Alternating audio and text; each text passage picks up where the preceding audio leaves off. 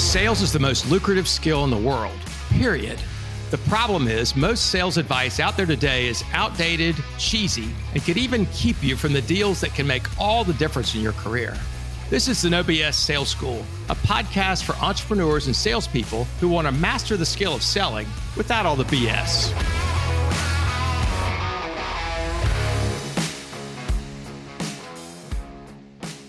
Welcome to the No BS Sales School podcast. I'm your host, Walker McKay. And a couple things. One, I want to thank you guys so much. Thank you so much for listening to the show, for sharing it with people. Numbers have grown tremendously. It's cool as hell to see all the different places, parts of the world where my podcast is being listened to, downloaded, and also just the number of people that are listening. So that only comes from your sharing it, telling other people. So thank you. And please keep doing that. That's one of the best gifts you can give me is to pass on about this No BS Sales School podcast to somebody else that you think might benefit from hearing some of the stuff we're talking about. I want to share a story that I share with um, some of my clients this morning. Probably 15 years ago, I was having a really hard time physically. I had terrible back pain. I had pain shooting down my leg. It was constant. Nothing made it better. I was eating pain pills doing whatever the hell I could do, but I was absolutely miserable. I hope you've never had to deal with chronic pain before, but I was up to my eyeballs. It was just, I, I didn't know what to do. It made me angry. It made me grumpy, and I wasn't a very nice person, and I wasn't very, very good human being. And when you have pain like that, or when I have pain like that, I'm searching for anything that will fix it. And I went to go talk to my doctor, and I went to go talk to a surgeon. The surgeon said, you know, we really shouldn't cut on you. you. You're too young. You don't need this. You just need to gut it out. Mad as hell at him. And then we I went to I think five or six different chiropractors, each of whom said they could fix it. They knew what to do, and you know, some made it worse. It didn't get better. And then I hung from gravity boots, which I thought I almost thought I was going to die. It hurt so bad. And you hang upside down like a freaking bat. And then somebody told me about a witch doctor. No shit, a real live witch doctor. This guy who studied medicine with South American tribes or some shit. I don't know. But he was in a he was the back of a warehouse out in Irmo, South Carolina. So I went out there. He told me that the reason my back hurt was because I had two fillings, two old metal fillings, and every time my mouth opened and closed, which is a lot, those two things clicked together and it set off a tiny little electric spark. And that tiny little electric spark was throwing off the electrical system of my body, he said. And so I just needed to go to the dentist and have those two fillings replaced.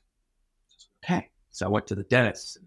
I spent, I told the dentist the story, said, I don't believe it, but shit, maybe that's it. So I spent 900 bucks at the, at the uh, fillings replaced and still had a back problem. Really just frustrated. This is going on and on and on and on. So finally, another friend of mine said, Well, maybe you're ready for this. And so, what's that? I said, You need to go see a Reiki. What the hell's a Reiki? He said, Well, I can't possibly explain it, but just call this woman, tell her you need an appointment, tell her I recommend. So I go see this woman, you know, like a medical office park kind of thing. This woman walks into the room and she looks like a freaking, I don't know, witch, maybe. Her hair stood out like this. It's crazy.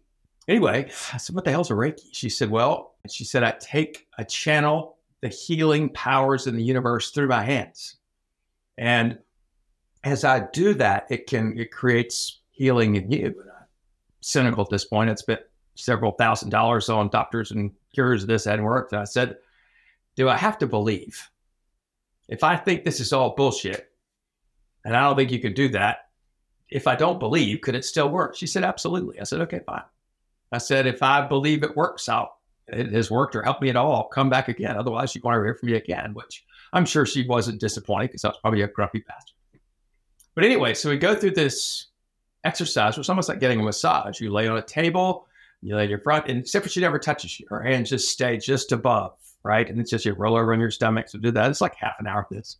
And she left the room when it was over, and she came back in with a cup of water for me. And she said, Who are you angry with? What the hell do you mean, who am I angry with? She said, You're carrying around a lot of anger. I'm like, No, I'm not.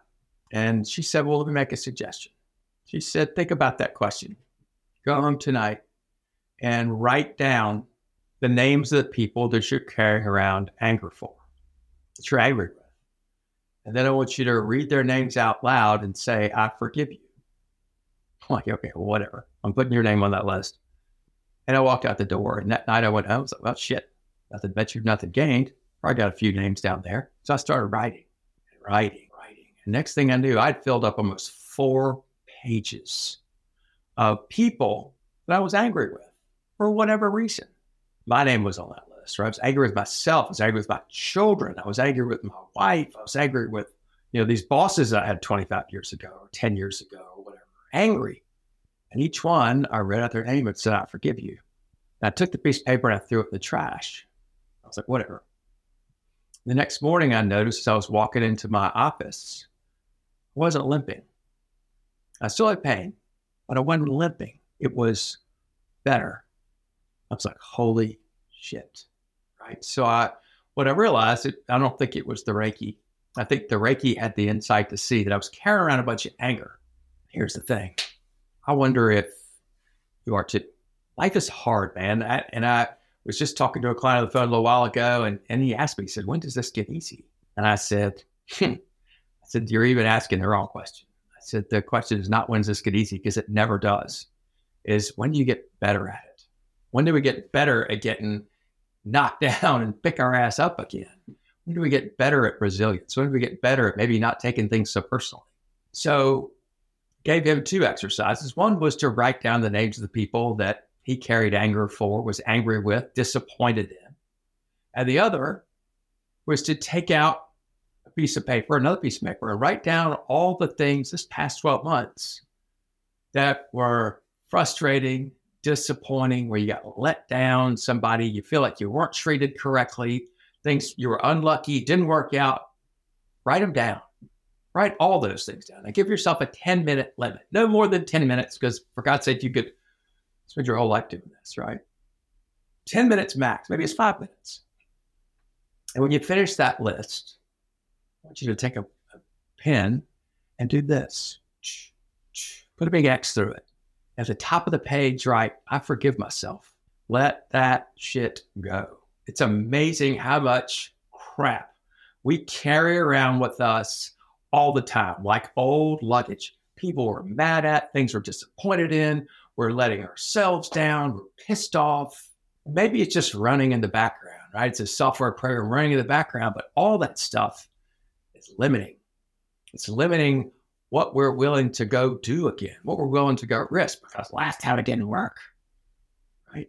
Now, I'm not saying don't learn lessons. Absolutely learn lessons.